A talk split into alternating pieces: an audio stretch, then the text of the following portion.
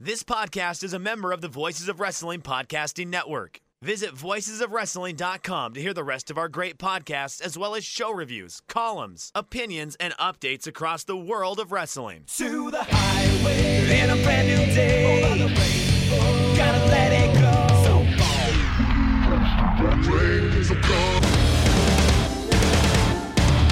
fast to finger down. Dance tonight together. Everyone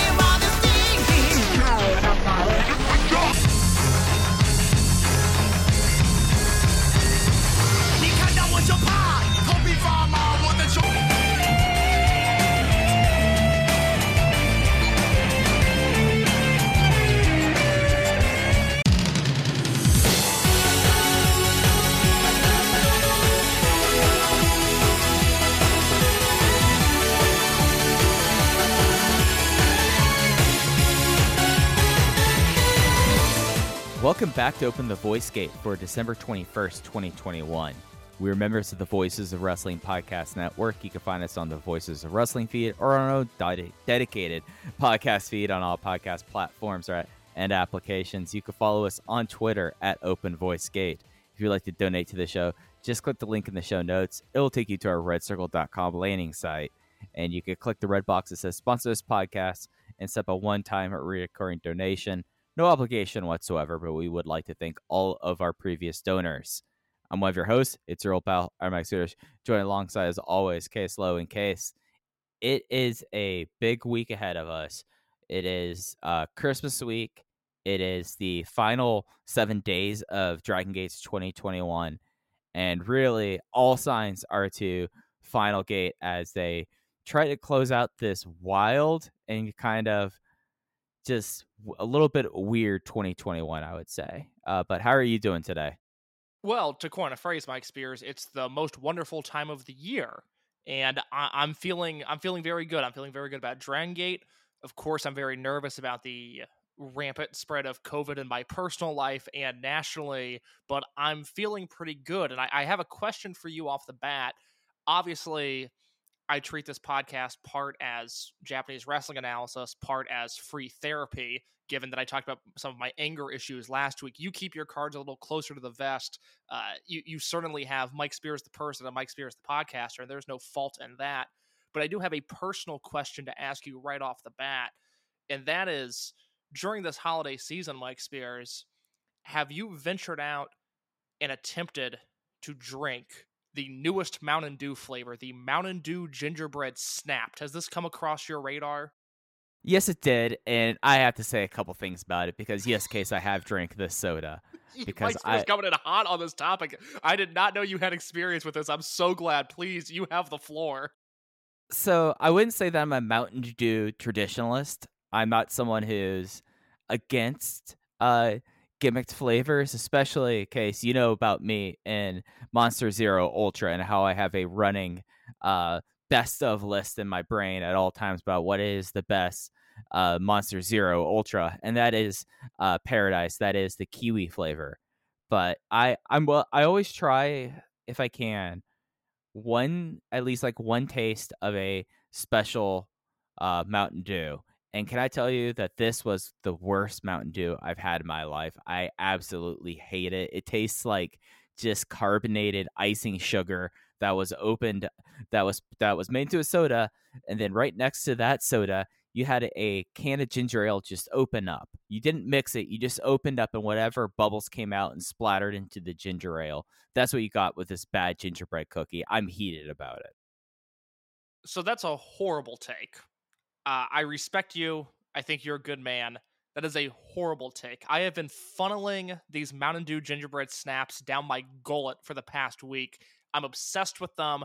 Because I'm from Indiana, I often think Mountain Dew hits home runs with a lot of the Chikara flavors that they do, but I think they hit a grand slam with this option. And I, I think this should be a year round option. This would become my go to drink at a gas station in the midst of a long road trip if it was available year round. I this is like a 4.75 star soda. I, I can't get enough of these bad boys. Oh, 1.25 and it is lucky to have that case. You know how like I I don't know how you can like the soda. the soda really tastes like icing sugar. Like it has no, eh, it, like maybe it's my old man palate at this point, but I'm used to more refined beverages like Monster Zero Ultra, where I could taste the flavors. I did not taste any ginger whatsoever. I, No, I just think I, I completely disagree. I think it's loaded with holiday cheer. I think it's loaded with the good Christmas spirit. It it feels like I'm drinking a little bit of Saint Nick's magic luck every single time I have a sip. This is a You're tremendous crazy. soda. And and what you're doing, Mike, and I hate to call you out. I hate to expose you because you know I like you so much. You are showing your age. And as we know in this business, podcasting and professional wrestling, and apparently soda consumption, it is adapt or die. And right now, you have your feet stuck in the mud. And I have very bad news for you, my friend. Gingerbread snapped is the future, and you need to get with it. let me tell you about a good ginger soda because it, it- I think what this is is that you have not had a good ginger beer or ginger ale, and that is you know society letting you down. You think I'm set in the past. I think that you need to embrace tradition, be able to reject modernity, and you need to be able to go and have yourself a quality ginger ale. I'm not talking about your Canada Dry, maybe Schweppes, maybe Vernors, you're doing well there. But let me tell you about a little brand local to me, one called Blenheim's, where you can get Blenheim's hot ginger ale. And let me tell you, it burns going down, but it's the best ginger ale I've ever had. And this Mountain Dew, just atrocity. The fact that you are so high on the soda makes me wonder about what we've done for the children. It makes me wonder, like, will they experience the joy of a Cheerwine? Would they understand the greatness there? Because I, I feel like I would take you to World of Coke down in Atlanta and you would just go crazy over just the worst stuff now. Like I've lost a lot of soda faith in you right now. Well, first of all, 2022, if we could make Case Low and Mike Spears take Atlanta happen, if we could do a weekend in Hot Atlanta, that sounds incredible. That sounds like everything elite Patreon content if I have ever heard of it. I'm I'm going to push back on this gimmick soda that you just told me about this hot ginger ale. I don't like hot drinks. There's not a single I don't like a tea, I don't like a coffee, I don't like hot drinks and I know my logic is dumb here. This is where I'm going to expose myself as an idiot, but I hot drinks are just too hot and everybody goes, "Well, just wait for them to cool down." But they're still too hot and then they're cold. I can never find a happy medium with a with a, a specialized temperature beverage. I, I just it, it's something about And I know that's dumb. I know that's a really dumb thing to say, but Yeah. I stand by it. you, you got me dead in my tracks with that to be honest and I, I- i'm just going to push back blenheim's has been around for over a 100 years don't call this like a gimmicked up soda this soda paved the trail so you could have your bad gin, your bad ginger mountain dew what what's wrong with baja blast what's wrong You know what's crazy? Ba- Baja Blast and Code Red. It's funny you say those two because those are on the lowest end of the Mountain Dew spectrum for me. I am a loyal voltage drinker. If anything, the blue Mountain Dew is actually my go-to. Baja Blast is fine. Code Red, not much of a fan of. Uh, to make matters worse, and I, I guess perhaps this is your hang up on the gingerbread gimmick. Perhaps you have been drinking it cold. Perhaps you have been drinking it with ice. I notoriously if I'm drinking something in my home, do not use ice. I am a room temperature beverage kind of guy, whether it's water, a Gatorade, or a soda. So I have just been destroying these fresh out of the can, no ice needed. And I, again, it's been such a terrific experience for me. It has really made the holiday season. just drinking room temperature so ginger cookie soda. That's the reason for season. Let me tell you what my favorite holiday soda is, since we're apparently turned into a drinks podcast tonight. Uh, it is the Sierra Mist cranberry that comes out in the holidays. That sounds That- great. I, I Papa Mike loves himself some cranberry flavored stuff. Like I just, if there's a cranberry cookie or scone, I'm all about it. Thanksgiving, you know, for those who celebrate. I don't like cranberry relish. Give me the cranberry jelly out of the can with the ridges. But the the Sierra Mist uh, cranberry is fantastic. It, th- th- that that puts me in the holiday mood.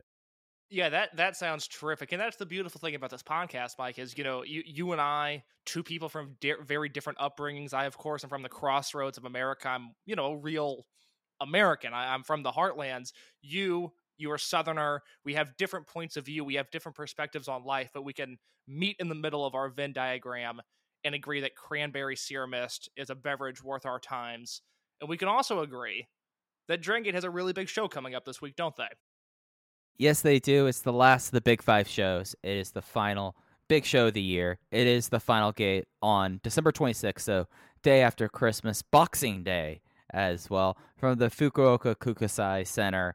It will be uh, at 700 Japanese Standard Time. That's 3 a.m. on the East Coast. We are commiserating uh bo- before air about how that's just like the worst time for the what for the East Coast. The West Coast gets the nice midnight start time or eight o'clock Greenwich Mean Time, and it, it's interesting case because coming off of Korakuen and coming off like just how they've readjusted the titles in Dragon Gate in 2021. It, if this was a standard Final Gate, you'd be getting four title matches, a couple of trios, maybe a giant 10 man tag, and then, you know, just the sort of things in a special singles match here. Now we're in this new era where it's two title matches, a big, like, post intermission three way six man tag, a singles match with expulsion rules. We get uh, people from Ryukyu Dragon. We're getting uh, what I think is a real master stroke just leading off. We're getting another gut check match as the uh, match one opener. And I just look at this card and it, it, it's in a lot of ways the crystallizing of 2021 and the adaptation and the change and the promotion kind of put on display here in Fukuoka on Saturday to me. It's a really interesting card that I, I think goes to your point that it's very representative of this year also in the sense that I think it's a really high ceiling, really low floor card. Now, when this card dropped uh, last night, as of the time we're recording this, I was immediately excited. I love pretty much everything on this show. I think it's a great lineup. There's a lot of things that I wasn't expecting. There's a lot of matches that could go one way or another. Not a lot of things on this show are cut and dry, and I'm really excited about that. There are matches on this show, though, that, you know, could be great matches, legitimate four plus star spreadsheet caliber matches. And those same bouts could also let me down, and they could be a disappointing three and a half stars. And that has sort of been the battle that Dragon Gate as a company has been fighting this year, especially on their big shows. A lot of these shows have looked loaded on paper, and then they just haven't delivered in the ring. Final Gate is another example of a card that looks really strong on paper. This could be a show of the year contender, much like last year's was, if everything delivers to the the caliber that I know it can. But given what we've seen this year, I'm not sure that it will.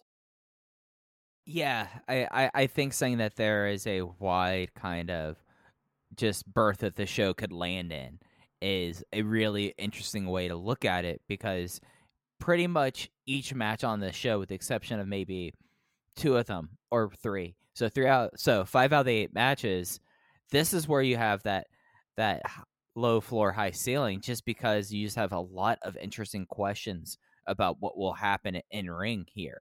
Whereas like the opener, just like talking, just just looking down at the card from like just just a 10, 10 meter view. We're looking off the dive board. This is in the pool right now.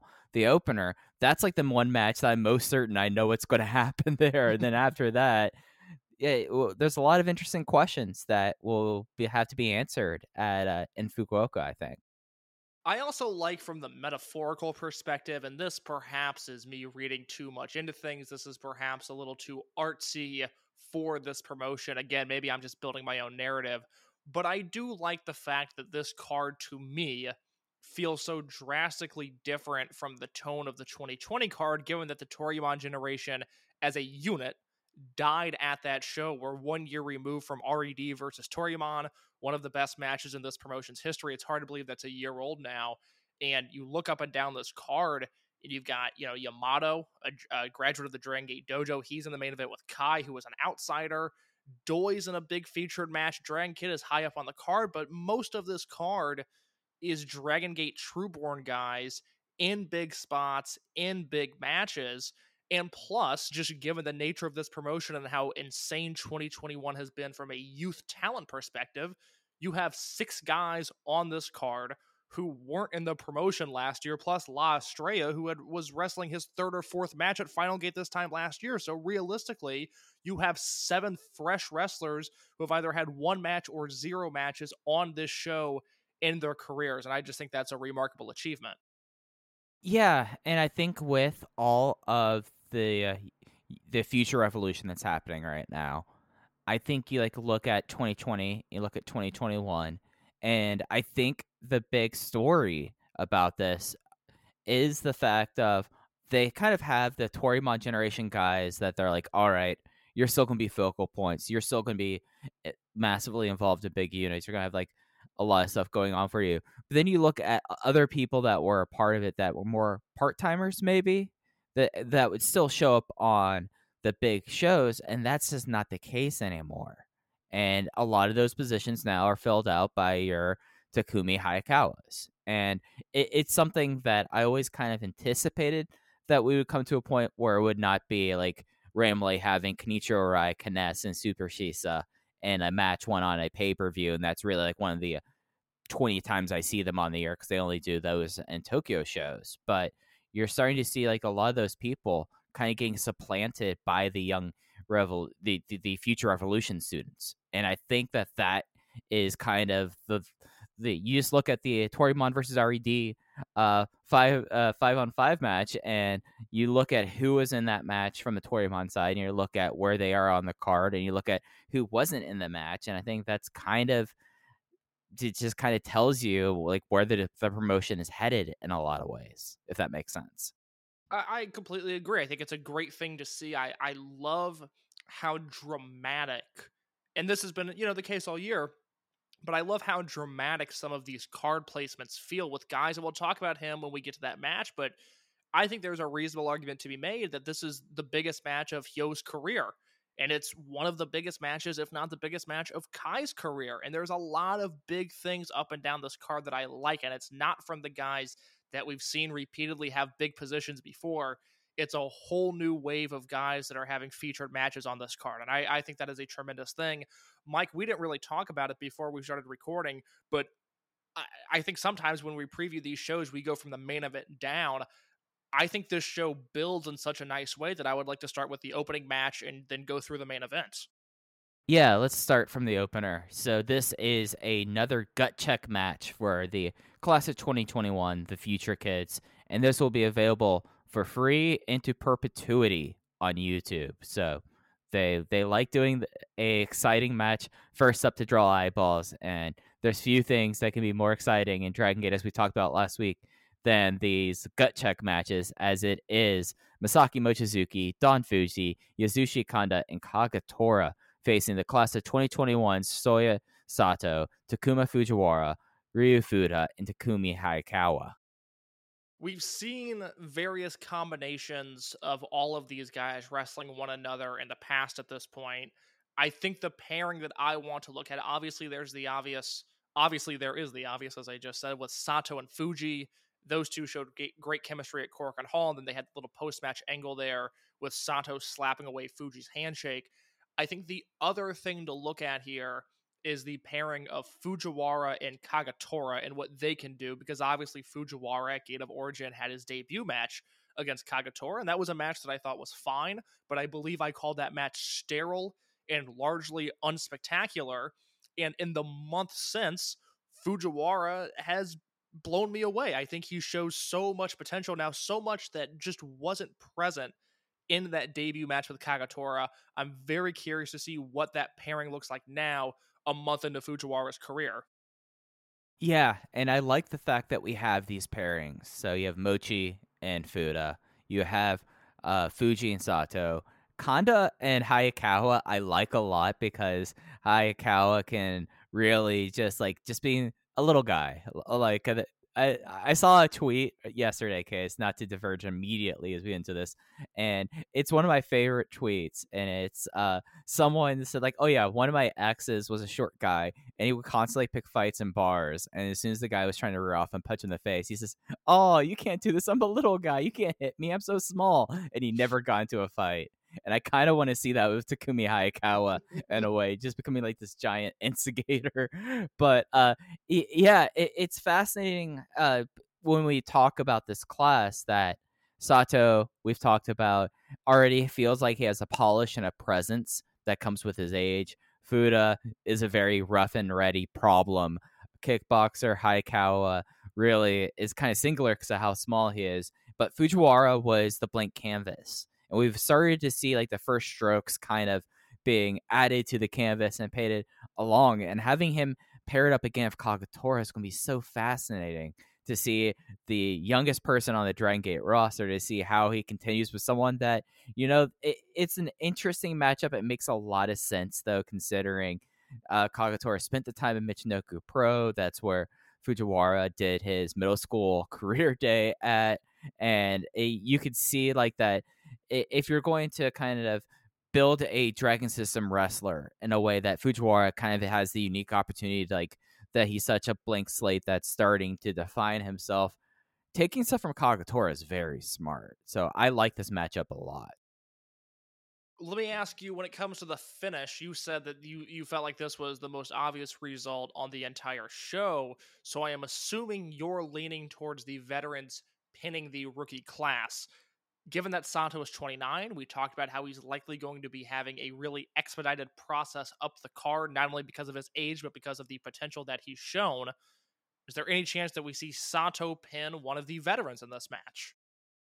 Well, I feel like you'd immediately go to Kanda, right? Like he is the lowest ranked person in the group, and him losing to Sato, especially considering Yasushi Kanda's career, wouldn't be out of the question. Like if there is a pinfall that comes from the future side, i I think that's the most likely one. I, I can't discount that out of hand, but I just think that they are just going to find ways to pin Takumi Hayakawa in very in, ways that just look like they're squishing him for the next few months. So that's why I feel like it's not very uh, uh eh, I, I don't think there's a lot of question with this match in that regard.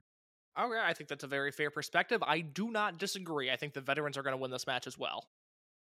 And it's something that I I really like like if you were going to give me like no tie like no Dreamgate into the match one spot and you gave me pretty much the rest of the card. This is pretty much like th- the kind of match that I would like to see if you weren't going to put the three-way six man there, right? Like just looking at the other six matches, I think that this was the strongest pull here. Would was there another match you would have liked to see in this YouTube slot? No, I like the order of this card a lot. There's maybe an argument to be made that the Ahashi versus Natural Vibes match could have gone here. Estrella versus Diamante kicking off a Dragon Gate show with a singles match would be fascinating to me because that almost never happens. But I do like the placement of this match in the free YouTube match spot. Yeah, so for those who aren't on the Dragon Gate Network, 3 a.m., you should be able to check this out on the 26th. It was one. of- It's one of, one of my favorite match types in Dragon Gate: veterans versus rookies, and I like that they're putting it out there for everyone to see. And to Match- your point, real quick, just before you Mhm. move on, I feel like, and, and maybe it's our job of not promoting it as much. There's, of course, an argument to be made that Dragon Gate themselves don't promote it well enough. But for all of this conjecture, all of this talk about how difficult the Dragon Gate network might be to use, please remember that their YouTube channel broadcast every opening match for free. The shows with English commentary have an English commentary version, and because it's on YouTube, those matches don't go anywhere. And this year, we've seen uh, numerous legitimately great opening matches, shows that have began with title matches eh, on YouTube for free. That is a resource that I feel like a lot of people don't take advantage of. Oh yeah, and then also it's not their site; it's the Gaiora site, but SBK versus JFK one is now up with full production. So they are doing better job about promoting stuff up there and putting stuff on YouTube. It's just that they don't necessarily make it as easy as possible for people outside of Japan to know that it's up there now. Have you watched the fully produced Gaiora version of SB Kento versus Jacky Funky Kamei? No, I didn't have the time today, but I really wanted to. Have you checked it out?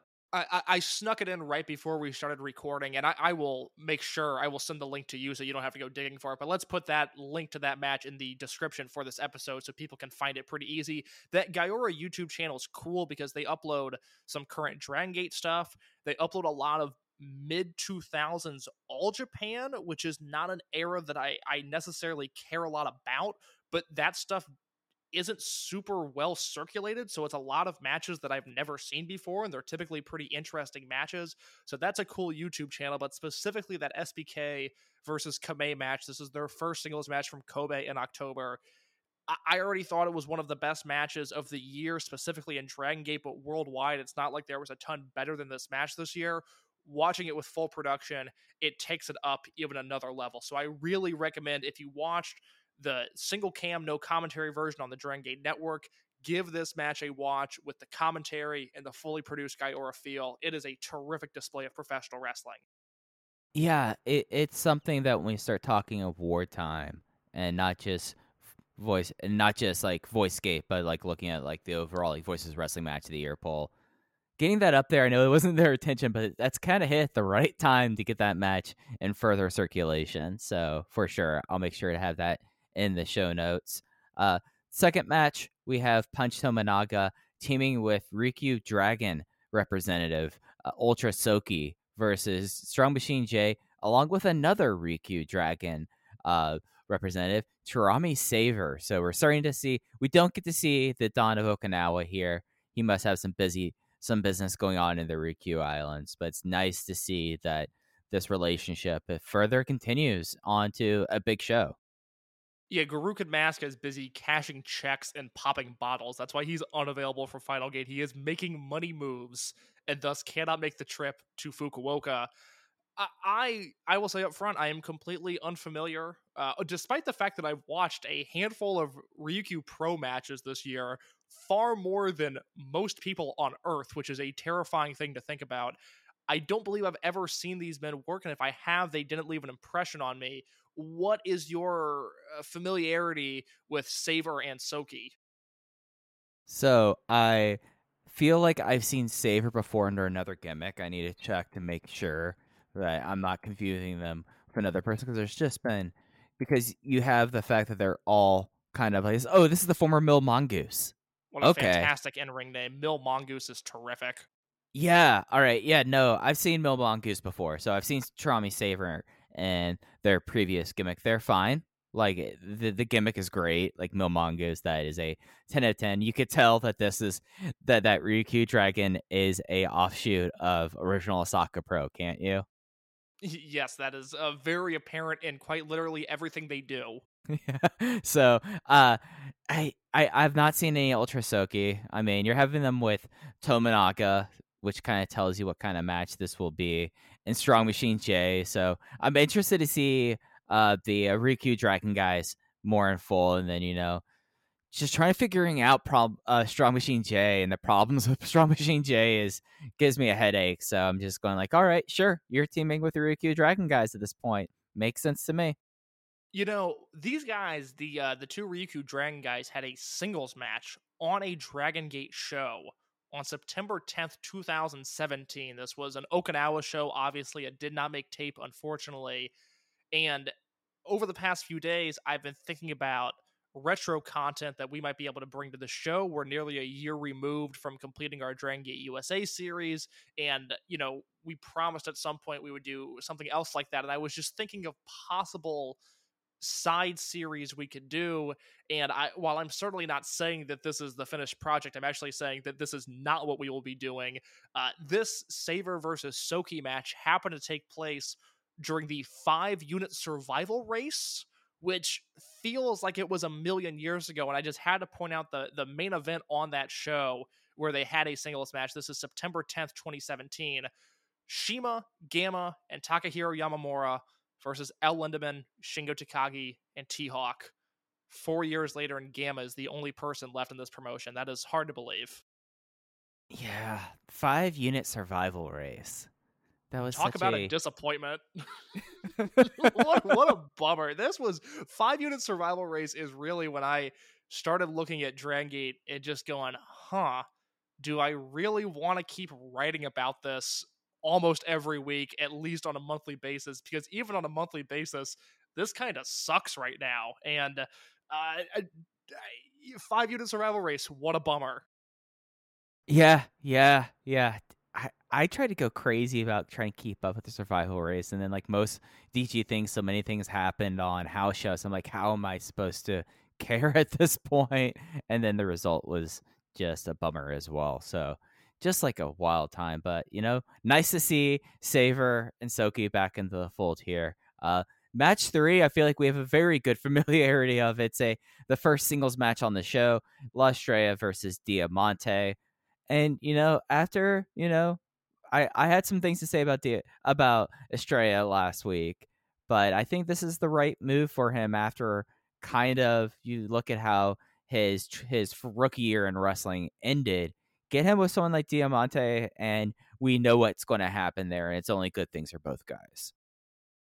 So last month, when AEW was on the road to full gear and that full card got announced, there was a lot of talk about how the result of Bryan Danielson versus Miro would tip off the result of Omega versus Hangman, with the theory being that if Danielson won the match, that Omega was clearly winning the main event. Obviously, that was not the case, and we we now have this glorious heel run from Bryan Danielson. I bring this up because I need to ask you a similar question. Does the winner of this match possibly tip off the result of Skywalker versus Minoura? I mean, with the idea that Estrella wins, then they're trying to make him look strong before they break up Masquerade. Is that the logic you're I- um, inferring my, my, my logic was actually closer to if Estrella wins, perhaps they'll try to keep him looking strong because Masquerade will continue going forward.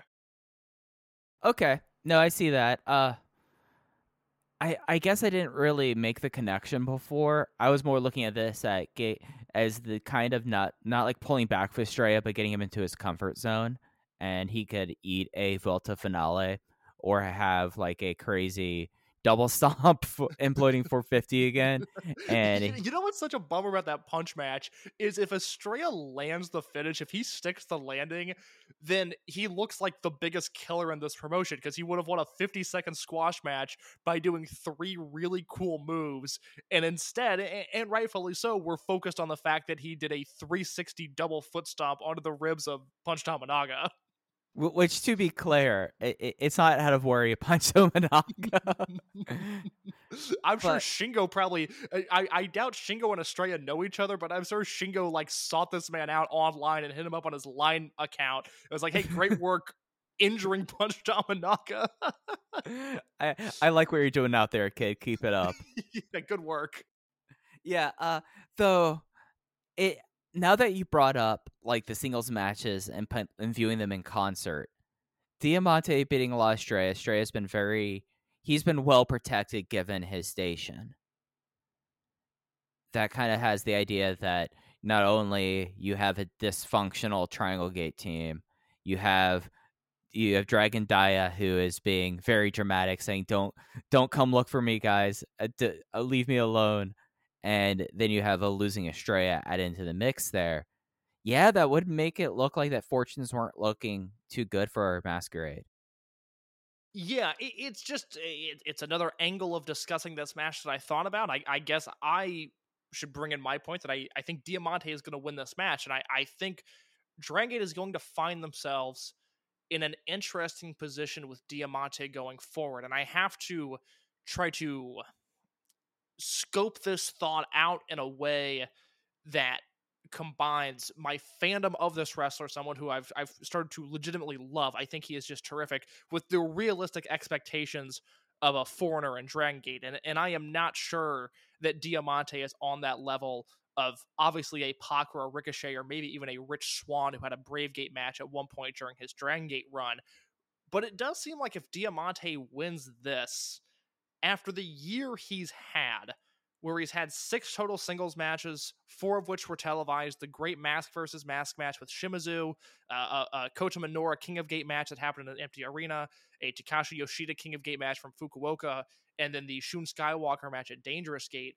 Plus, if you want to factor in the part singles match with Dragon Dia from the All Out War a few months ago, which I thought was a four star match within a match. Uh, This is someone who, if he gets the win here, there's just a certain level of momentum that I think he's picked up and I do wonder if, and you can certainly push back on this if you think this is entirely too unrealistic, but given the nature of a show like Memorial Gate, which is a sold show, they don't have to worry about a huge headlining match on it. Realistically, is Yamato versus Diamante for the Dreamgate belt something you could see headlining that show? I think, given how they booked the Dreamgate this year, and given how well protected Diamante is, I absolutely think he can be a Memorial Gate or a low major show challenger at this point. I think that that they would usually have Gaijin like come in and make like a Dreamgate challenges out of nowhere to begin with, like uh Pentagon Black. No, and it's just you, you know it's just been a while for it, and given uh his improvement and given the relationship that Diamante obviously has with his promotion, I could see that happening. I do wonder if that happens. That also indicates that maybe that's a farewell match for him. You know, I mean, eh, he'll be coming up on like two and a half years there full time pretty soon. So, like, you you would have to wonder at a certain point if Diamante is going to stick around long term and end up like maybe reaching that tier of Pac and Ricochets. You know, It- because it, he's at an interesting point in his career in Dragon Gate. I would say. if Diamante staying in Dragon Gate for as long as he has is a result of the world being what it is, then I hope we never leave this era because I do not want Diamante to leave this promotion. I want to see him in his current form. I want to see him as a babyface. I want to see him masked. I want to see him unmasked. I want him to spend the rest of his career in this promotion. I I have uh, such so massively fallen in love with him, and I you know I, I talked about uh, last week the SFM 50 how there are just not a lot of wrestlers in the world this year that I thought were better than Jason Lee. Well, I got news for you. Diamante did very well on that list for me as well. I, I really think he was in the upper echelon of wrestlers this year, given the responsibility that he was tasked with, which was essentially making La Estrella. And I, you're lower on Estrella than I am. I have faith in him that he has value on this roster, but I, I do think we've realistically seen what he can do. And I think his peak is going to be attached at the hip to Diamante unless we really see some wild improvements from Estrella. And that's an incredible testament to Diamante. I think he's earned a Dreamgate match. I think he would kill it in that spot. I think he's going to beat Estrella here. And I think he's primed, assuming that he stays in this promotion. And I have no information that tells me otherwise that he's going to have a really big 2022. Yeah, and I mean the, the fact that he stuck around this long, you know, would have you think that like maybe he is a guy that's in here for the duration. But it's also something that, you know, with visa situations, like maybe it's also like if I leave, I don't know if I can get back, you know? and he's making the best of it, which hey, a few people have made the best of it as you were saying as Diamante. So I would absolutely love to see the 2022 that we've laid out for him because he really has like made his bones. He he, he improved himself and then he found ways to improve the roster. And that's how he's made his bones in 2021 and he, he's gone from like we've talked about being most improved 2 years in a row. He might be like the most underrated one on the roster at this point as well. I feel like an argument could be made this year just because how valuable he has been throughout this. I mean, getting subjected into the Dia and Inferno feud and being the glue of the match. Like he is someone that time and time again, whenever you need someone to step up in the big spot, Diamante has been there for Dragon Gate for the last 18 months. Yeah, and the bubble that we operated, you know, the people that parachute in this into this promotion, who do they like? Well, they like Eita, they like Shun, they like KZ and Yokosuka, they like Benkei, they like Yamato, they like Doi. And it seems like the next step for Diamante in terms of the bubble that we operate him uh, that we operate in is getting him to be one of those names on that list of maybe you're not watching every Kobe Sambo Hall show, maybe you're not even watching when they go to Osaka in the smaller number two arena, but you know when a Dragon Gate card is on and you're watching it that you are looking forward to the Diamante match because I, I think he has earned at least that reputation among Western fans at this point. Yeah, and it's going to be he's probably with the exception of the the whole masquerade and Naruki Doi's House of Hot Boys, he'll be one of the more interesting figures moving out of the current unit landscape into whatever the next one could be. He's also someone, uh, real quick before we move on, I, I was looking at his title history earlier today. He has been a Triangle Gate champion twice, but has zero successful defenses. And that is one of those things where, you know, as we're going to talk about, I don't think the Twin Gate belts are in his near future. He's too big for the Brave Gate, uh, and he's never going to win the Dream Gate. I hope in 2022 he gets a legitimate run with those Triangle Gate belts. I would like to see what that looks like because he's just been a transitional champion uh, through the two times he's held that belt in his career thus far. Yeah, I would be incredibly fascinated to see for him. Like him getting like his big run, like how I was all about Jason Lee getting that twin gate run of Kota Minoura.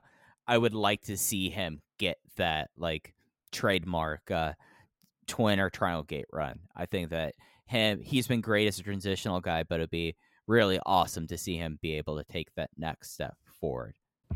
In the hobby, it's not easy being a fan of ripping packs or repacks.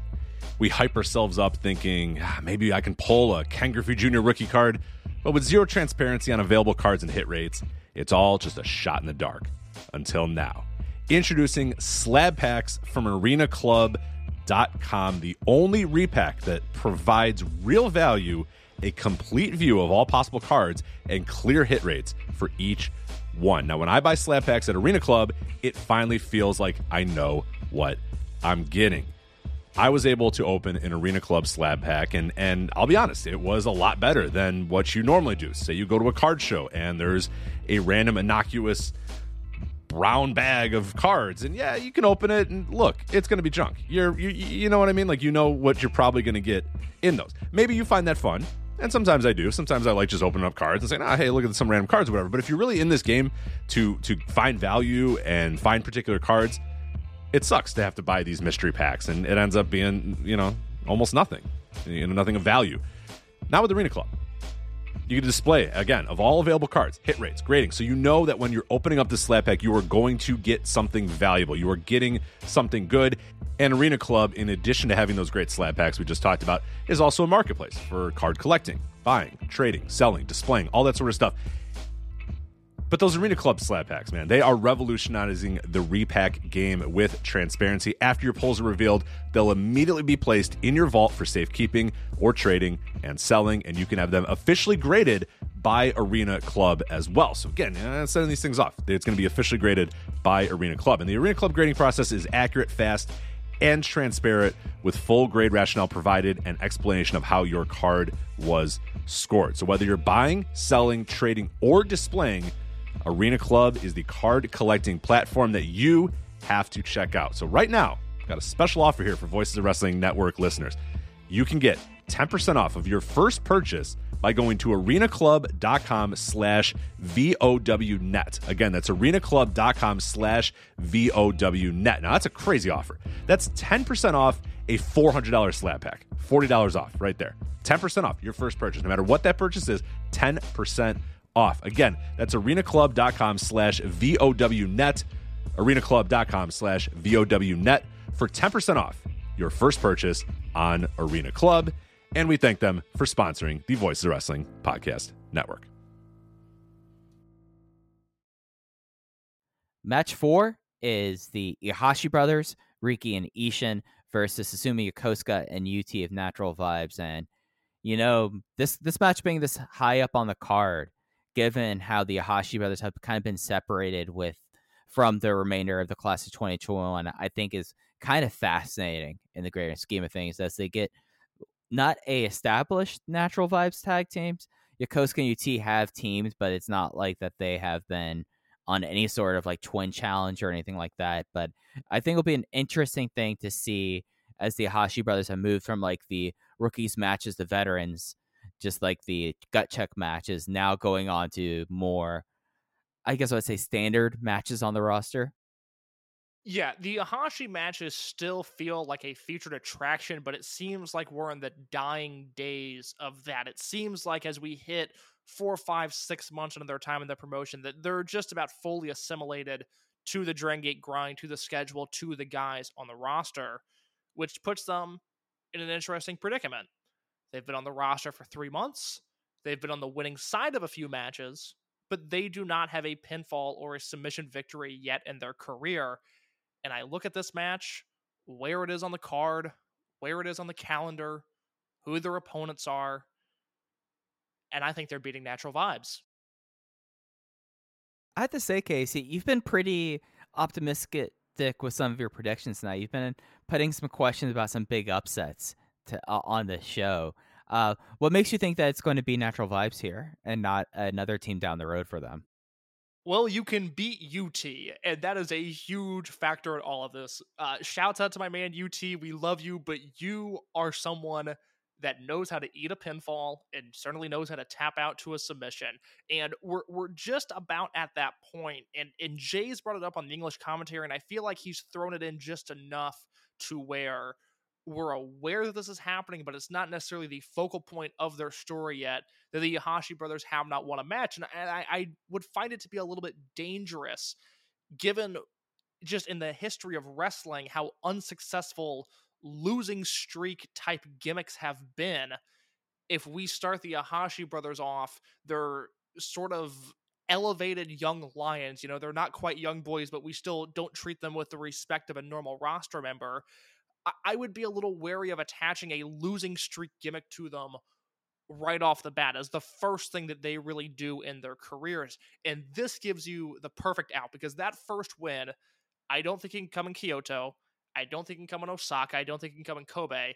I think that first win has to be on either one of their big shows, like Final Gate, or in Korakuen Hall. And this seems like the perfect opportunity to get them that first win and use that as an angle going forward to push them into 2022 and have them start the new year off on the right foot. I, I think that's the direction they are going to go.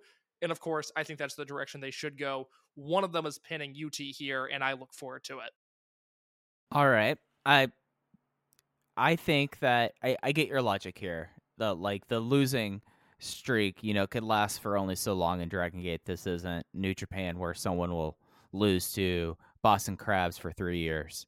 Like you, you, you do have a point there, and especially with how they're touted and how they've been promoted, you don't want to saddle them with that unless you have like a unit coming up within the next month or two, like before Champion Gate that they would sub- put themselves into. I don't necessarily see them for Doigun. I don't know. Maybe it's something that I don't know if they want to go down the Mochi Dojo route again so soon, but I could see at least like Fuji with them because Fuji does know Koji Ishinariki pretty well. That I could see like some sort of like veterans and young guys coming out of this soon. I just think that at this point, like this is not the one the show where I'm ready to say it's about time for him to get the win yet. I would say because I do think you have it in Tokyo. I, I unless you're doing unless you're having them lose for a full year and taking them to Ota City, which I don't think they're going to do or they should do. I think you're probably going to have it at a Korakuen Hall show, and I think they're still in the place where you know they're making the step up to facing more uh, featured roster members, and this is only their third big show. So I mean, you look at their debut match. This is only like their second big show since that debut match. I think you're okay this time, but I do think that you're right that you don't want to have them constantly eating falls into where it becomes like a legit thing. I have really high hopes for this Naruki Doi Hot Boys stable just because it feels like such an old school Toryumon Dragon Gate type deal. And I'm not necessarily wanting to wish this into existence, but I would love it if the Iihashi brothers were broken up because Doi decided that one brother was hot and one brother was not. I think that would be a tremendous way to get them to stop teaming with one another. At this point, I feel like that's the only way you could break up brothers. You know, is to physically to to legitimately insult one of their physical appearances. That's the only way you could break these two up. well, you, you were talking about matches with that Toryumon feeling and units of that Toryumon feeling. We're gonna have a lot of that in match five. This is a trios match. Ultimo Dragon, Jason Lee, and Yosuke Santa Maria. Jason, because of all the stuff happening on the card, is is in the, the Ultimo Trios match against Genki Horiguchi, Konomama Ichikawa, and Shachihoko Boy. This is going to be very fun. This is certainly more relaxed, I will say, less intense than I just about every other match on this show. This is going to be a good time. This is going to be guys being dudes, and I find the finish of this match to be absolutely fascinating because we're now at a point where you have to wonder, oh, is Jason Lee going to pin Konomama Ichikawa? Or is Ultimo Dragon going to pin Genki Horiguchi? Yeah, I, I feel like that those are two finishes. We've seen Ultimo's like desire to keep uh Genki Horiguchi in the world's longest lock mileage draw. So who knows if he's going to try to set a new high score tonight. But uh yeah, y- it, it, this is that rec league match that you've talked about. Like, okay, the dads are getting out on a Saturday. You know, it, it, we've just had our big uh, Christmas lunch, and we got to move, or else we're going to fall into a coma watching the NBA. Like, like that's what this match is. Mike, you going to be enjoying some NBA action on Christmas Day? You know, uh, up until nine o'clock for uh, the uh, Rampage, I probably will. Like it, that's usually the thing. Like unless there's any good bowl games, and there's been some wild bowl games so far this year, I usually like find myself, you know, getting away from the family. We're celebrating a lot smaller for obvious reasons this year, but still, you know, I- I'll find my spot, and Pudge and I will watch probably two or three NBA games, or at least he will sleep through it, and I will probably just pay attention very lackadaisically. This is a dangerous question to ask given the last seven or eight months on this podcast. But since we have a moment, since you brought him up, can we get a health check on Pudge? How is your man doing? Oh, he's great now. Uh, Okay. it it was a he had a really rough fall to kind of peel the uh, that personal curtain that we had. Uh, I I don't know how much I've said about it on air here. He had he dealt with a intestinal parasite that both the vet and I think he got from the farm that he was born on that had unclean water. So that was a reoccurring thing pretty much up until he got neutered. But since he got neutered, everything has been kind of okay. He had his birthday last week. So, you know, he's now no longer a baby. He's now just a big baby. I love to hear it. Glad to hear he is in good health. And uh, Pudge, I look forward to meeting you sometime soon. Yeah, I feel like at one of like the VOW meetups or at like an EE thing, I'm going to do a checky line just like someone would do at a Stardom show, but just and it's not even gonna be charged. He's like, "Do you want a photo with my dog? You can go get a photo with Pudge." Yeah, no, you you could make money on this. This is a a charged meet and greet type deal. If you're gonna pay money to take a photo with Anna Jay, you should also take a uh, you should also pay money to take a photo with Pudge. They are uh, of the same ilk, if I dare. Yeah, well, I, I don't have merch that he, that only he'll sign there. So I mean, that's like the one difference that you can't bring your own Photoshop in for Pudge to put his paw on. Uh, match six. This is a nine match showcase, nine matches, which is which feels kind of wild given their their standard thing. This is their their deviation from their old formula in play, as we have a second singles match. This is the special singles match: Shun Skywalker versus Kota Minoura. If Skywalker loses, he must leave Masquerade, and Masquerade will vacate the Triangle Gate belts. This is the match I'm most looking forward to. I think this is a fascinating matchup that could go either way. I'm a man that's made a lot of big predictions on this podcast tonight, but I am going to turn the tables and flip it over to you real quick. Who's coming out on top here? I think that the the person that's going to indicate indicate what's going to happen here is the person who's not, or the people that aren't in this match at all. I shouldn't say person, the people, and that's Yuki Yoshioka and the former Dragon Dia. I feel like this is your uh, capital S storyline match of the show. I think that that's pretty clear here, and if it ends up that we're not going to have uh, anything from Yoshioka or Daya, I think I think Shun Skywalker wins. However, I could see this being something where Yoshioka gets involved and Kota gets pinned by Shun, and you were starting to see like the weird alliance, like the Mexico alliance coming out there. Dia being furious about losing his mask, turning on Shun, getting him out of Masquerade, and then him kind of leaving Masquerade as well. I could see that. It, it, it's just like this is like the coin flip match because I feel like there's so many variables. Case like, do you see Yoshioka and Dia playing a role here, or am I just reading too much into the text of the match earlier this month? I hope they don't, and if they do, I really hope it's after the bell. But it does seem like a match where eh, those two are going to get involved. And that's unfortunate because this should just be a great match and then we should deal with whatever the fallout is after the fact. I feel pretty confident in the idea that Shun Skywalker is winning this match.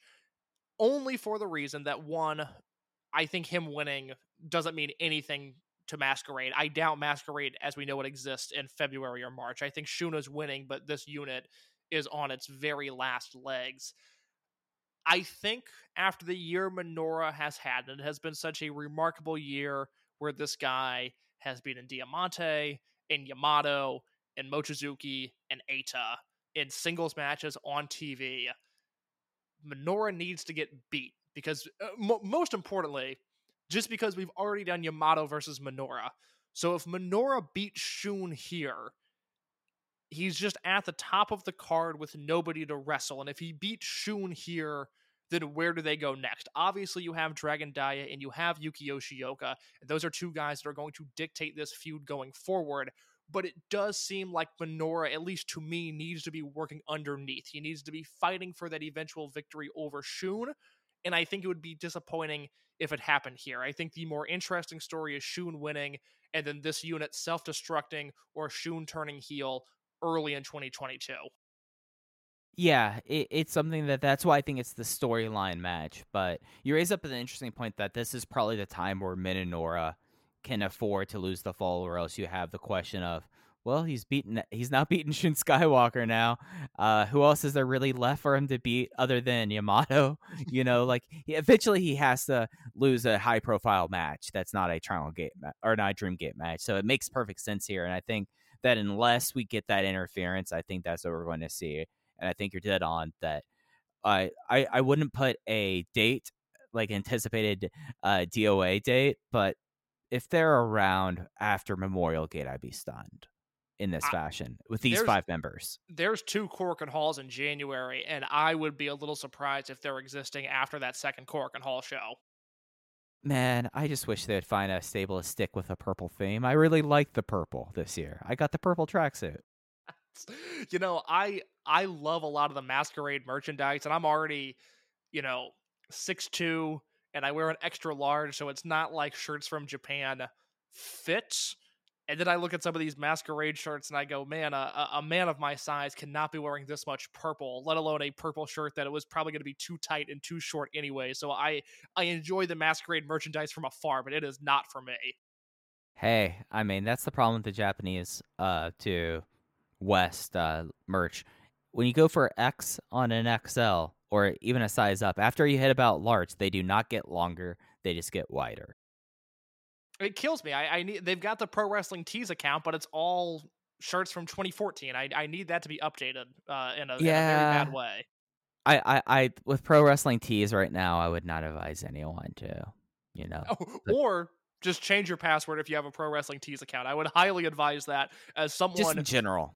as, as someone whose debit card was recently hacked and someone who recently made a purchase from Pro Wrestling Tees, I'm starting to connect some dots, and I would change my Pro Wrestling Tees password if you haven't already.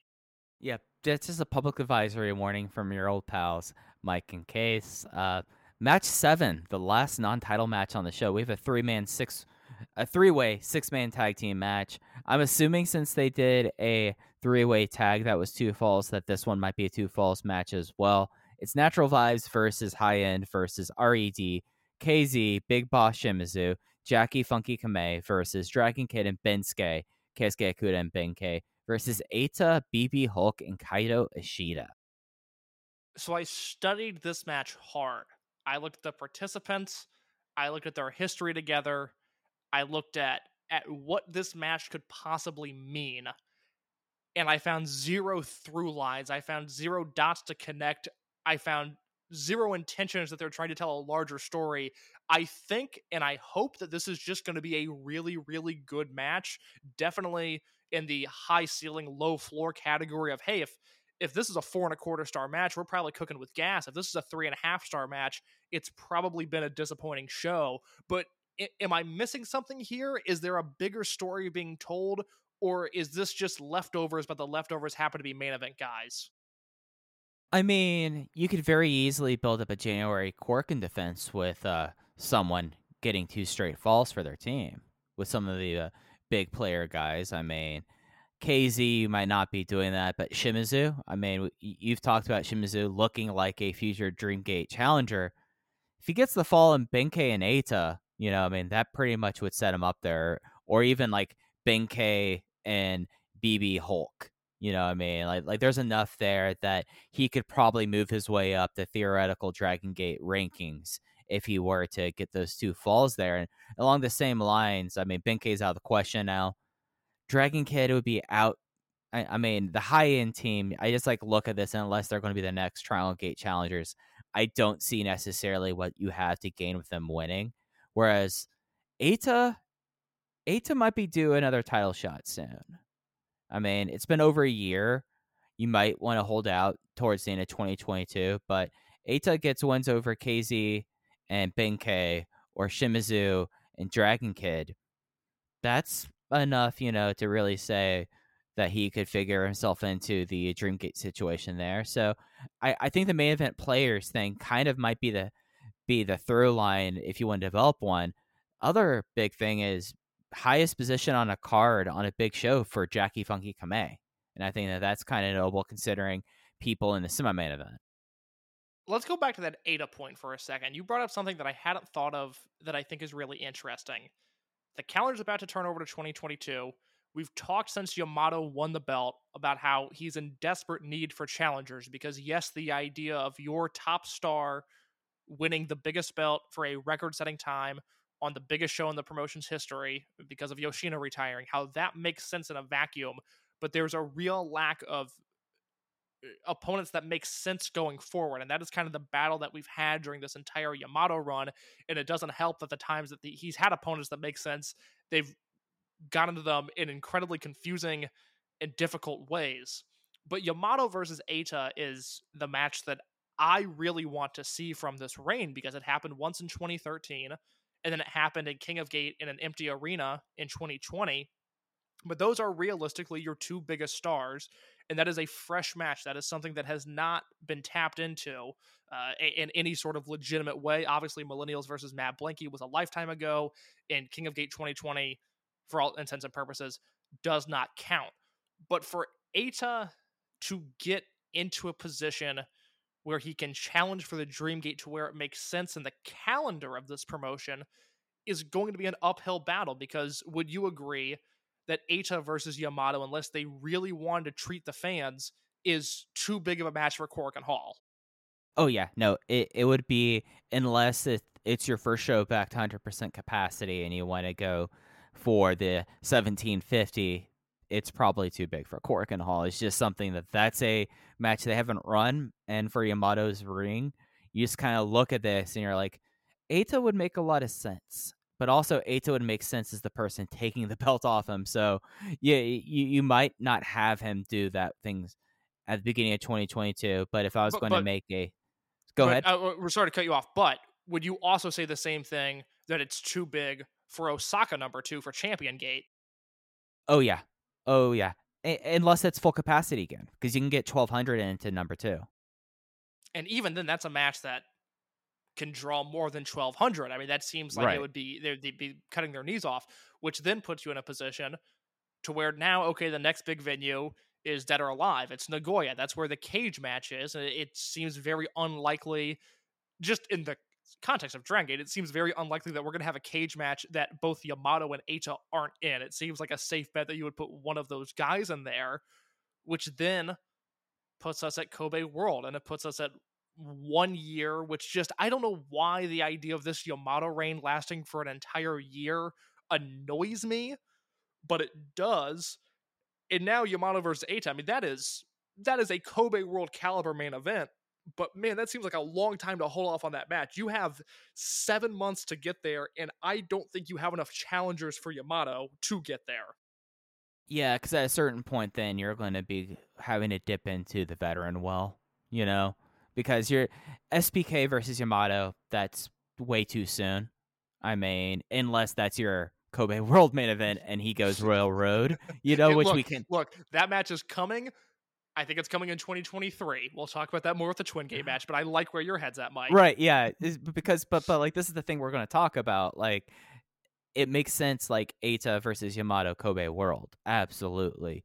Getting there, you're going to at least have three title defenses in 2022. I would say, if you're not doing one in January, you're definitely then have Champion Gate, Memorial Gate. They've been playing Dr- Dream Gate matches at maybe one between then and Dead or Alive. Dead or Alive might have a defense, might not but you're looking at probably at about three tile defenses, and Pole's looking a little thin already. Pole is looking a little thin, and unless you want to do a Masaki Mochizuki title match, which hey, that could be a Korakuen main event for sure. uh, it, it- it's going to be interesting how they would get to the exit ramp for Yamato because I do think that we're talking about this being like the the la- like the next last big run for him. You know, I mean, this is the record breaking one, as you said. You don't want it to be like a chump change run. So it going a year makes a lot of sense. It's just getting to the year mark that is so difficult. Ah, man, this Yamato run is such a bummer because I like everything else, everything else in this promotion so much. But we will cross that bridge when we come to it. This is an interesting match, like you said, for possible Triangle Gate implications. The Twin Gate match, Mike. This is the match that I think both of us have a lot to say about. Yeah, so this is the Open Twin Gate Championship match. New Generation Doi Yoshi, Naruki Doi, and Takashi Yoshida versus the RED Young Mastermind team, kind of. You know, like Young Gun team. I think that's fair to say. Of SB Kento, the Open the Brave Gate champion. And we'll talk about his title defense in a moment. And Hyo, and the biggest match of Hyo's career. So I oh Mike Spears, I love you so much because uh, you just segued into what I want to talk about uh, in a a tremendous tremendous degree. I was going to ask you, is this the biggest match of Hyo's career? You seem to think yes. Yeah, just because the a Brave Gate match, even though that's Osaka number two, that's not a big five show. This is the semi main event, and the uh, lar- probably the third biggest show of the year. You know, I mean, of course, Kobe World in a normal year would be number one. This year, Speedstar Final obviously supersedes it, but then you probably have Dangerous Gate or not Dangerous Gate. Gate Destiny is the next one behind that, and then really Final Gate is either number two or number three. So I, I would consider that bigger than main eventing night one of Champion Gate. So if you go through Hyo's career, and we're we're just past the five year anniversary of his debut. He debuted August fourteenth, twenty sixteen. The big moments in his career, you can go year by year because uh, up until very recently there weren't a ton. There's obviously something you can point to 12 1 16, the rookies versus veterans tag that Mike and I have waxed poetically about for five years now. Hyo was a featured player in that match. I believe we compared him to having Shima like chemistry, which is coming back around, Mike. I I'm glad that we didn't abandon that take because as the the foremost Hyo positive podcast, we are starting to turn into the being on the right side of history, which I really enjoy. So 2016, Hyo has that match, which was I, I think third on a Korakuen Hall show. On December 20th, 2016, Hyo was in the main event of the Korakuen Hall show, but that is a Doi darts match. Would you say that wrestling for the Open the Twin Gate title at Final Gate is bigger than being the 12th guy in a 12 man tag team match that is Doi darts? Yeah, because Punch Tominaga had a Doi Darts match that we talk about really fond- fondly. You know, like, and we don't talk about, and, and he's been in title matches, but not in this 96. No, though he has had a Twin Gate match at a Final Gate, though, to be fair. Well, we're we're gonna get to that. So, or I guess Pun- Punch did. Yes. What, what was that? The what was the? There was a punch match at Final Gate that you really liked that I think is a terrible match. What was that? It was Punch and Gamma. I think it was 2017 for the Twin Gate belts. I, I forget who the Twin Gate Did they team was. wrestle Yamato and Cyber Kong? Was that the match? I mean, that would make a lot of sense. I mean, given the time and the people involved and around the Twin Gate scene, I think so. But I distinctly remember, I, I we're going to cage match. We're in, we're an hour two. That that that's accepted here. All right, It was Gate. Doi. It was it was Final Gate 2015. It was Gamma and Punch versus one of the greatest tag teams of all time, Naruki Doi and Yamato. And that is Yeah, sick. unequivocally that is the worst Doi Yama match there is. That match is horrible, Mike. That match is 18 minutes and 23 seconds of Ugh. absolute bliss. It was fantastic. I, I, I don't know what your problem is. It it, it it should be on your Punch Tominaga list, and I don't understand why not. Okay, well let's let's not get distracted because I have a number of matches I want to go through here as it pertains to Hyo's career. We can both agree that this Twin Gate match, just because of the position on the card, is bigger than 12 116, and it's a bigger deal overall than being a guy in a Doi Darts main event. In 2017 and 2018, there is just not a lot going for Hyo. He's working dark matches, he's injured, he's on the undercard it's just there's not a lot going on for him. It's not until March 7th of 2019 in Korakuen Hall where he finds himself in another Korakuen main event. This is a four-way 16-man tag team match with him and Mochizuki Dojo, Tribe Vanguard, Natural Vibes, and RED in a match that features Pac, Eita, uh, Yamato, Shun Skywalker, KZ, among others. In a 16 man match, it seems like Hyo might have been the 16th most important guy in this match. Would you say that this Twin Gate match at Final Gate is a bigger match than that headlining Korakuen Hall main event? Yeah, because he was kind of him and Minoura were the bottom rank members of Mochizuki Dojo, so easily, easily higher rank match. So you start to see his career turn around in 2019. He has that main event in March. In 2019, he works third from the top at Dead or Alive, losing a Triangle Gate match. RED, Sakamoto, Yoshida, and Kanda defeat Hyo, Minoura, and Mochizuki in a Triangle Gate match. That year as well, he has a Dangerous Gate match that he also wrestles for the Triangle Gate belts. That is the third match on the show. Him, Minoura, and Yoshioka lose to the Strong Machine Army. And if that wasn't enough, he goes third from the top at Final Gate 2019 in a three way elimination match where he wins his first title of his career. It's Diamante, Hyo, and Yoshida defeating the Strong Machine Army and Natural Vibes in a three way elimination match. Hyo is not involved in either of the pinfalls that uh, lead to eliminations, but it is third from the top at Final Gate.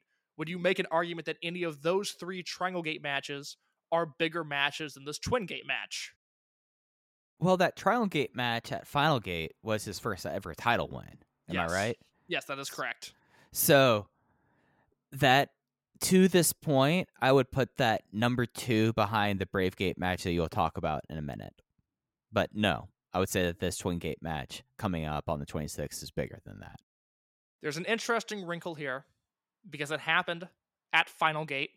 It happened second from the top, and it is a match that we referenced earlier in this podcast. You have to remember that Hyo was a member of the RED versus Toryumon generation, no disqualification unit disbands match that happened at the end of 2020.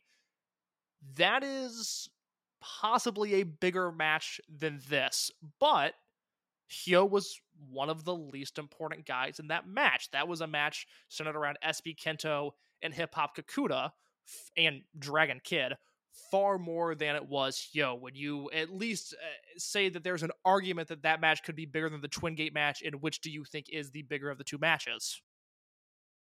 The unit disbands match is the bigger match.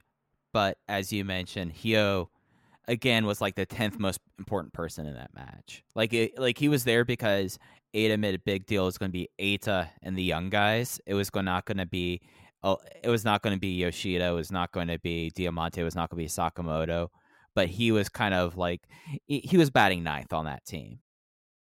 I completely agree. And then that leads us to 2021. He worked second from the top in Champion Gate in Osaka the first night this year. He lost to Keisuke Ikuda. The headline uh, headlining match on that show was the Triangle Gate match, Natural Vibes versus RED.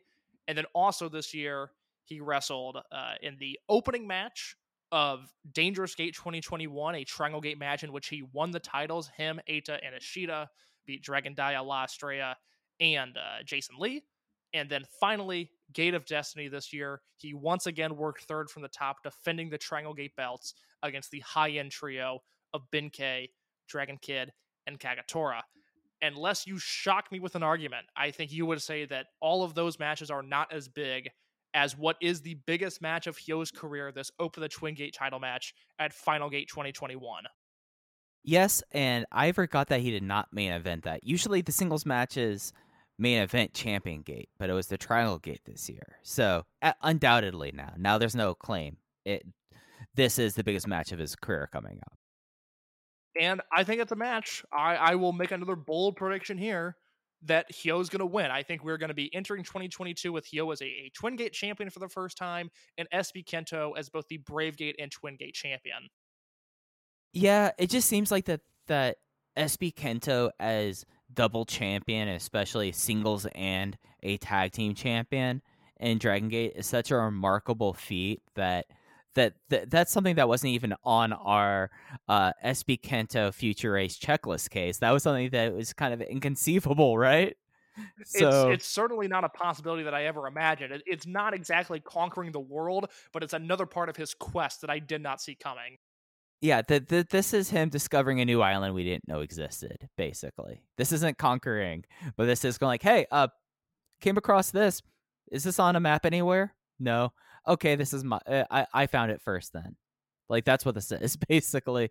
So yeah, uh, it it's also something that like you look at Doi and Yoshida, and you look at now Doi clearly making his direction known. Unless Yoshida is a hidden young hot boy, there might not be a much of a use for him to be around Naruki Doi, though. I think him being a member of the International House of Hot Boys would be tremendous. I- feel like Yoshida is grandfathered into that system, and because he's already friends with Doi, like Yoshida is the duff in this situation. He's the designated ugly friend. Where Doi's like, well, yeah, he's not. He's not one of the hot boys, but he's also he's my boy, so he's got to stick with us. I, I, he's hot on the inside where it counts. Oh God, that hurt my feelings. but uh, I mean, he's also could be the social media strategy guy. I mean, he is a YouTuber. Takashi Yoshida's just vlogging Hot Boys in 2022. I I mean, I, I until until I get the International House of a Naruki Doi's House of Hot Boys T-shirt, until that becomes a thing, I'm just going to keep on down this path. And I guess Yoshida's lumped into it now as well. We need to pay for a commission. Maybe that's my Christmas present to you is. I'm going to pay Topla to to get you an International House of Hot Boys graphic going on because they they kill it with literally all of the art they do, and it might be worth paying just to see Naruki Doi's International House of Hot Boys coming to life.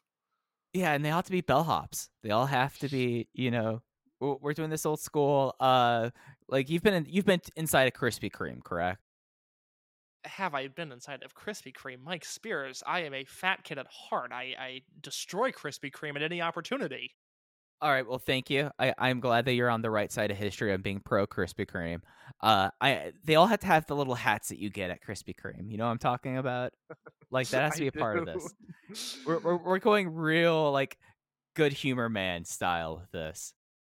There is a Krispy Kreme store. Uh, my, my listeners out west might be aware of this. There's a Krispy Kreme store on Crenshaw Boulevard in Inglewood, California. And when I am there, I am probably at my happiest. That is peak case low hours is in Inglewood at a Krispy Kreme's. To use a phrase I used earlier, shoveling donuts down my gullet. That is about as happy as I can possibly be. Hey, I mean, there's few things better than a fresh Krispy Kreme donut. And Inglewood, California, the best locale, I guess. I mean, Sure. donut capital of the world. I mean, there are a lot of donut shops out in Southern California, so you know you might not be far off on that. Uh, I I did find out something kind of interesting this week. This kind of pertains into the match. Uh, we talked about this last week, the Nagoya match between uh, natives uh, SB Kento and UT for the Brave Gate. Well, SB Kento retained that match as of time of recording. It's not up on the network. If it's not on the network by by Final Gate, I would be stunned. But the big news case coming out of Nagoya, yet again, a incredible house for Dragon Gate, and has become one of their, if not their biggest city, not on the TV rotation, one of the biggest. That's a fascinating point. I, I, I guess unfortunately we're probably the information the, the people that would have that information other than Jay. But I would love to know what to know what their biggest market is that isn't televised because at this point it certainly seems like it's Nagoya. So, based off of your Tohoku talk a couple weeks back, pulled up some data about people running Nagoya. So, Nagoya is not a small area. This is not like Tohoku, which is a smaller population center. Nagoya, you know, is not and it, it, it's not in the sticks. It, it's a major city. Dragon Gate did 713 in Nagoya on the 19th. And comparing it to other promotions, just to say New Japan always runs the Prefectorial Gym. They ran it most recently for Best of the Super Juniors, 725. But then Dragon Gate, with the exception of Noah, no one is within 150 tickets of Dragon Gate in Nagoya. Stardom did a double header in October with 350 and 370. DDT the uh, same weekend as uh, the uh, the Brave Gate match with Susumu Yokosuka showing up for DDT 484. Tokyo Joshi Pro did 536, but it's worth noting that Tokyo Joshi Pro has I'm gonna I'm gonna try not to botch her name. I do not watch as much uh, Tokyo Joshi as I used to. Yuki Arai, I think is her name. She just won the rookie award, but she is a former member of. I think she still might be a member of a big idol group. Uh, case, are you familiar at all with AKB48? No, I'm not. Okay, so that is the that is the huge that there was like a idol boom based off of AKB48. There is a Nagoya chapter of it that she was a member of, and she's was featured very heavily in that. And she was in the main event in Nagoya. They did uh 536 with that. Noah did 618 two weeks ago, and then All Japan did 425 during the Real World Tag League. So Dragon Gate, yet again, they they find places that aren't necessarily targeted by the Tokyo based promotions and have really started to develop it into like New Japan, just with how wrestling is in Japan, they're going to outdraw everyone.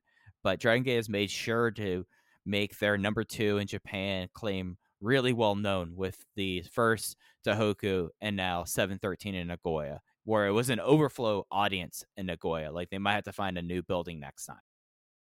The only other thing I'll add to this discussion, because you you hit on a few points that I love here of SB Kento being uh, it's se- seemingly already a legitimate drawing card, Dragon Gate continuing their expansion outside of Tokyo and how they seem to dominate wrestling outside of Tokyo, uh, with the exception of New Japan. The other thing that I'll point out is on September 20th, GLEAT ran the Nagoya City Sports Center and drew 230 fans, just to put the Dragon Gate to GLEAT comparison in perspective. I did not know that Nagoya actually 2.296 million people. A lot of people. A lot of people. Not much smaller than Osaka, actually. And I I am assuming as of the time we're recording this, which is December 21st in the evening, uh, we have not gotten the SB Kento versus UT Bravegate match from that Nagoya show. Given that SB Kento versus Kagetora went up on the network this summer from that same venue, and that this is a much bigger match, I'm assuming it will be up on the network hopefully before Christmas. But as of the time of uh, of recording, it is not up there. Right. No, I have not seen it up there. Uh, Nagoya, now that I'm looking at population maps, is the fourth largest city in Japan. Did not know that. Well, you listen to Open the Voice Gate, two smart guys. You will learn a little bit about Japanese geography, won't you? Tokyo, Yokohama, Osaka, then Nagoya. Sapporo's number five. Fukuoka, number six. So there we go. Tied it all back into Final Gate. There we go. Uh, main event time, case. well done, Mike Spears, a professional host. I mean, hey, we're hitting our transitions very well tonight. Like we're we're not stumbling over the hurdles here. Uh, main event match nine, open the Dreamgate Championship match. Yamato going for his fourth defense against Kai. The story of Dragon Gate case since Dangerous Gate 2020 was Yamato and Kai. Is this going to be it for good? Case, please tell me according this to, is story, going to be it. according to storyline, it is. Uh, according to storyline, if Yamato beats Kai, Kai has to leave him alone for a little bit. he was supposed to leave him alone and after July, and he's still stuck around in August about this, man. This is this is a it's such a bummer that this is the feud that Dragon Gate has put so much time and energy into. This is a three year build with the Yamato versus Kai tag team, Kai injuring BB Hulk, BB Hulk turning, then Kai turning, and then this Yamato versus Kai rivalry that has lasted the entire year. This is a three year story that is going to conclude on this show. And I just do not care about it. The match itself will probably be three and a half to four and a quarter, but just no interest really to the storyline. I'm just kind of I I want to see this match like exceeds my expectations in any fashion, but I also know I feel like we've already seen the best version of this match in the no ropes match. I have given every Yamato defense four or more stars this year, despite the fact that I've hated the build to every single Yamato match this year, uh, or at least during this Dreamgate run, actually, because I really enjoyed Yamato for the first half of the year. And in ring, there have been very few wrestlers better than Yamato this year, but I have found the storyline aspect of his Dreamgate run to be abysmal. But I have I have no reason to think this won't be a great match. They killed it in July and Yamato has had great Dreamgate defenses against everybody that he's wrestled. It's it's mind numbing. It's the most mentally exhausting title run in all of wrestling. But I have no reason to think this match won't be great. Yeah, and that's the Yamato conundrum, right? Like the mat, everything leading up to the match is frustrating. That, that they sometimes get to where we feel like that they've been leaning towards with like Minoura in the most circuitous fashion possible, but more often than not, it's been confounding. The Benkei title defense that happened only because Yamato forgot to mention Benkei. BB Hulk not really wanting a title match until finally uh, he gets fired up and having a title match. And now Kai. Just a wild start of the uh, the landmark t- Dreamgate run. And all the matches have been solid to good to great. Like the only match that was not good eh, or is not as good as the under standard under under the Dreamgate standard was the bizarre finish to the BB Hulk match. And I just lo- and I love that match up until the finish. Yeah, so like I, I think it's fair to say that case and eh, you've been going for a lot of upsets today, but I'm willing to say that we're we're both like 95% Yamato's retaining here, right? Well, let's look at history for a second, Mike. Starting in 2008, Dragon Gate began running Final Gate in Fukuoka. And during that stretch, we've seen 11 different Dreamgate matches headline this show. And yes, we are going to go through them one by one, partially because there are some incredible Final Gate main events that I forgot about in terms of the names and people wrestling for the Dreamgate belt. But also, let's see if there's a historical edge to perhaps there being a new Dreamgate champion at this event. Because if you start in 2008, this is the match where Naruki Doi beat Shingo to win to open the Dreamgate belt. 2009, there was not a Dreamgate match. The main event was a cage match in which Yoshino got his head shaved. And then in 2010, uh, giving him a full year of redemption, Masato Yoshino retains his Dreamgate belt over Naruki Doi. So from 2008 to 2010, there's two defenses, one title change, one uh, title retain. 2011, Shima ends Masaki Mochizuki's legendary Open the Dreamgate run. So we are at a point now where there have been two times where the Dreamgate belt has changed hands. In 2012, Shima is still the champion. He defends the belt in a three way match over BB Hulk and Shingo Takagi. Mike, before I continue, your thoughts on Shima versus Hulk versus Shingo in that three way? It it's a match that weirdly enough, like I remember distinctly like the first uh, four matches you mentioned there. This one I remember more because this was supposed to be that Kobe World main event that didn't happen because Shima broke his neck. But I remember the match like this was kind of the storyline leading up to this. This was Shima's uh, record-breaking length of title run, and he got to a point where he basically was like, "You two guys are supposed to be the ones to take the belt from me. I are you, you Shingo, you've been disappointed as champion. Hulk, you've not even been able to win the belt here. I'm taking you on both at the same time.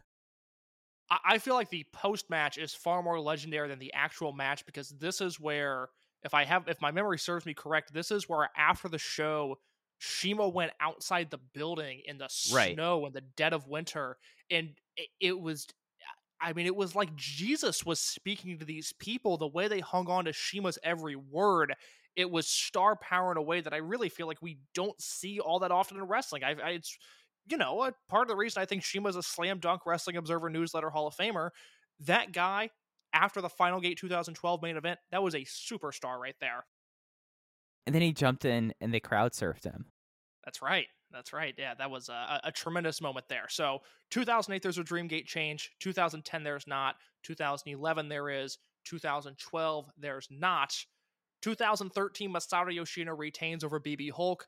2014, BB Hulk retains over Shingo. 2015, Shingo retains over Shima, one of the all time great matches in Dragon Gate history.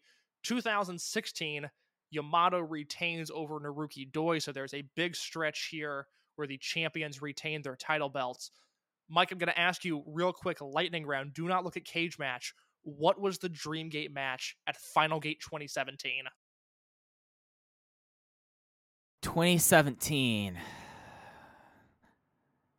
Was this one the Yamato versus uh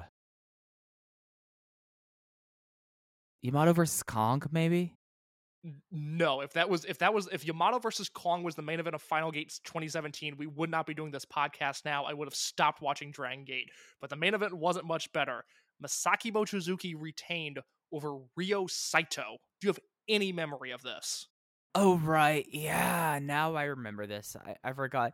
I forgot that the uh, uh, Mochizuki title change happened at Dangerous Gate that year. Uh, yeah, because he had like a really like the start of Ma- Masaki Mochizuki's title run was really cool because he had like Yamato's best match of that title run when he took the belt from him. Then he had an awesome match against Susumu at Gate Destiny. And then it was like, well, I guess that's now Ryo Saito, and it's like Ryo Saito's being serious again for the first time in four years. Okay, and the match was like okay. It just was not like a banger. And out of and out of Masaki Mochizuki Dreamgate matches, it's easily on the lower third because it wasn't a banger. Yeah, I love Big Match Saito, and this was not exactly a vintage Big Match Saito performance. So we have this big stretch here after uh, after the odds are, are pretty much 50-50 through the first four years.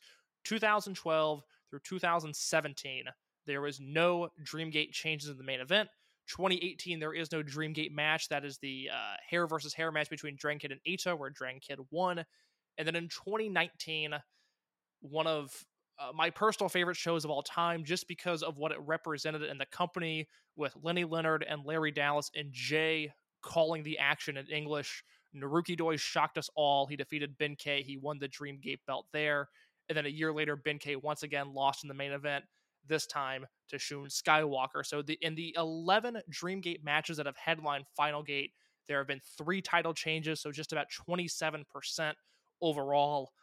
I would say Kai is going to lose this match, and Yamato is going to make him just another statistic. Yeah, and the other thing about Final Gate, not only does champion retain, it's more often than not a babyface champion winning, or like because they like having like a good time leading off with like Final Gate, and that's what made Final Gate last year so discordant. Was you had the idea that Toryumon generation ended, and then you had the Ben-K injury in the main event. So Yeah, the, the interesting. only the only strong heel victories that you can point to, you can make an argument for 2011. It is CIMA, although he was Blood Warriors, it, it certainly seemed like a split reaction. And then the definitive heel victory at Final Gate, Shingo over CIMA in 2015 in the silence. Now, Fukuoka is a notoriously dead crowd, anyways, but the silence that fell over that building when Shingo pinned CIMA with the last falconry and the salute to the crowd at the end, one of the all-time great finishes. I, I love that so much. But yes, history points to this being a babyface victory and a champion retaining their belt at this show. Yeah, and it's just like you can't you can't go into a title match thinking that the challenger has zero chance of winning. It's just the the situations and the scenarios here. It just makes it so unlikely unless uh, force majeure for Kai to win this match. And that's another issue about the Yamato run. Is just like not really having the doubt in it that like it felt like that Eita for a while, his defenses, there was a little bit of doubt there. Then when Shun showed up, it's like, okay, that's the title change there. Shun, I mean, you looked at the uh, the doubleheader at Kobe World Cannon Hall, and you walked into both those matches, you can make an argument for him losing there. So like the so he had matches with doubt. I don't think Yamato's had a single title defense that the that that the uh, champion was in any threat of really losing the belt. Like there was no expectation to think, oh, they might do the title change here. There's just no expectation to, and as you listed, there's no history to really make you think that they're going to go with Kai as Dreamgate champion. No, Kai, Kai winning the Dreamgate belt would mean that one, I would because you're not going to watch the show live. I'm going to attempt to watch this show live. I would spoil the main event for you, and then we would have to do breaking news audio. And that is my promise. If Kai wins this match, we will have a podcast done as soon as humanly possible. And I don't think that's going to happen, so I feel comfortable saying that. yeah, I mean, it would be me podcasting into a lap a laptop microphone. I'm not bringing equipment, so like it'd be Same that here. it'd be that kind of breaking news. Real, Ju- ju- just for two audio production guys, it would be like the most like to just clown car show if we're doing stuff through microphones like that. I'm on my parents' porch. It's 32 degrees outside, and I'm yelling about Kai winning the Dreamgate build into a laptop microphone. It's the lowest point of my life. I'm sitting in the bonus room at the Spears compound, just like trying to calm down Pudge while I'm trying to shout about what the fuck's going on here Hold into on, my hold on, laptop. hold on, hold on. What is a bonus room? You, you know, like a game room, like a den. Okay, Like, right. Yeah, yeah. that makes sense. I was trying to figure out what the hell a bonus room was. That sounds awesome. that, that that's the generation gap right there. Like you, you, you get to a point where like you're looking for like like and you look at like, layouts, like they will call stuff bonus rooms, and that's the easiest way to describe where I record when I go visit family. that there's a Jason Kidd signed Dallas Mavericks jersey behind me as I record, which. The, the, the, as- as history goes on, the more I look at that jersey, I go, "Uh, might be worth seeing if anyone wants to take that off y'all's hands at this point." oh boy. Well, let's hope that doesn't happen. Let's hope that you're not forced uh, forced to record a podcast in the bonus room on December 26th because I think Yamato is going to retain this belt. yeah so then really that that's why i feel like like that skywalker Minoura is so important because that's going to be a big kind of uh, tip of the uh, hat to what direction they're going to go to they'll tip their hand a little bit there and y- even the twin gate match you have some of that as well but there's just not a there's really even it's hard to even really preview this match like like i don't know like what else we could really talk about it at this point Well, think about, you know, Shun Minoura. There's so much to sink your teeth into. SB Kento and Hyo versus Doi Yoshi. There's so much to sink your teeth into. The rookies matches are exciting on their own. Diamante versus Estrella even has interesting implications into it. And then this match is just there, and it's it's the it's you know we're going to repeat ourselves, but it's just it's the Yamato problem. It is a continued issue in this promotion that from month to month it is migraine inducing to get to Yamato's Dreamgate defense. And then that match turns out to be pretty good. And then we look like idiots for getting so worked up about it. This is certainly the biggest one where it's like, uh, I don't know what this match is going to be, but they had a killer match in July, so I, I can't expect anything different here. And, and I do have to say, in the build-up's defense, this has been kind of the most uh, stereotypical Dreamgate build. I mean, he beat uh, Kai beat everyone in Sapporo to kind of have a legit claim. So it's not like the weird family circus. Let's put Kota Minoura here because he's had a hot streak, even though you've clearly been giving Kota Minoura big wins all year. You know, like this one at least makes sense. It's just it, it's frustrating in a different manner. yeah, like I said, three year build in the grand scheme of things. It, it is really, it should be a match that we're celebrating. It should be a testament of storytelling. But the build has been so weird. And also, just because it's Yamato versus Kai, and it's not like those two consistently light the world on fire with one another, it's a match that we're indifferent at best about. Yeah, that's fair to say. And that's a shame because the rest of the card, there's a lot of fun there. And it's going to be really a solid way for them to end out their year. And then they will have the Last of Gate show, the fan appreciation show in Kobe.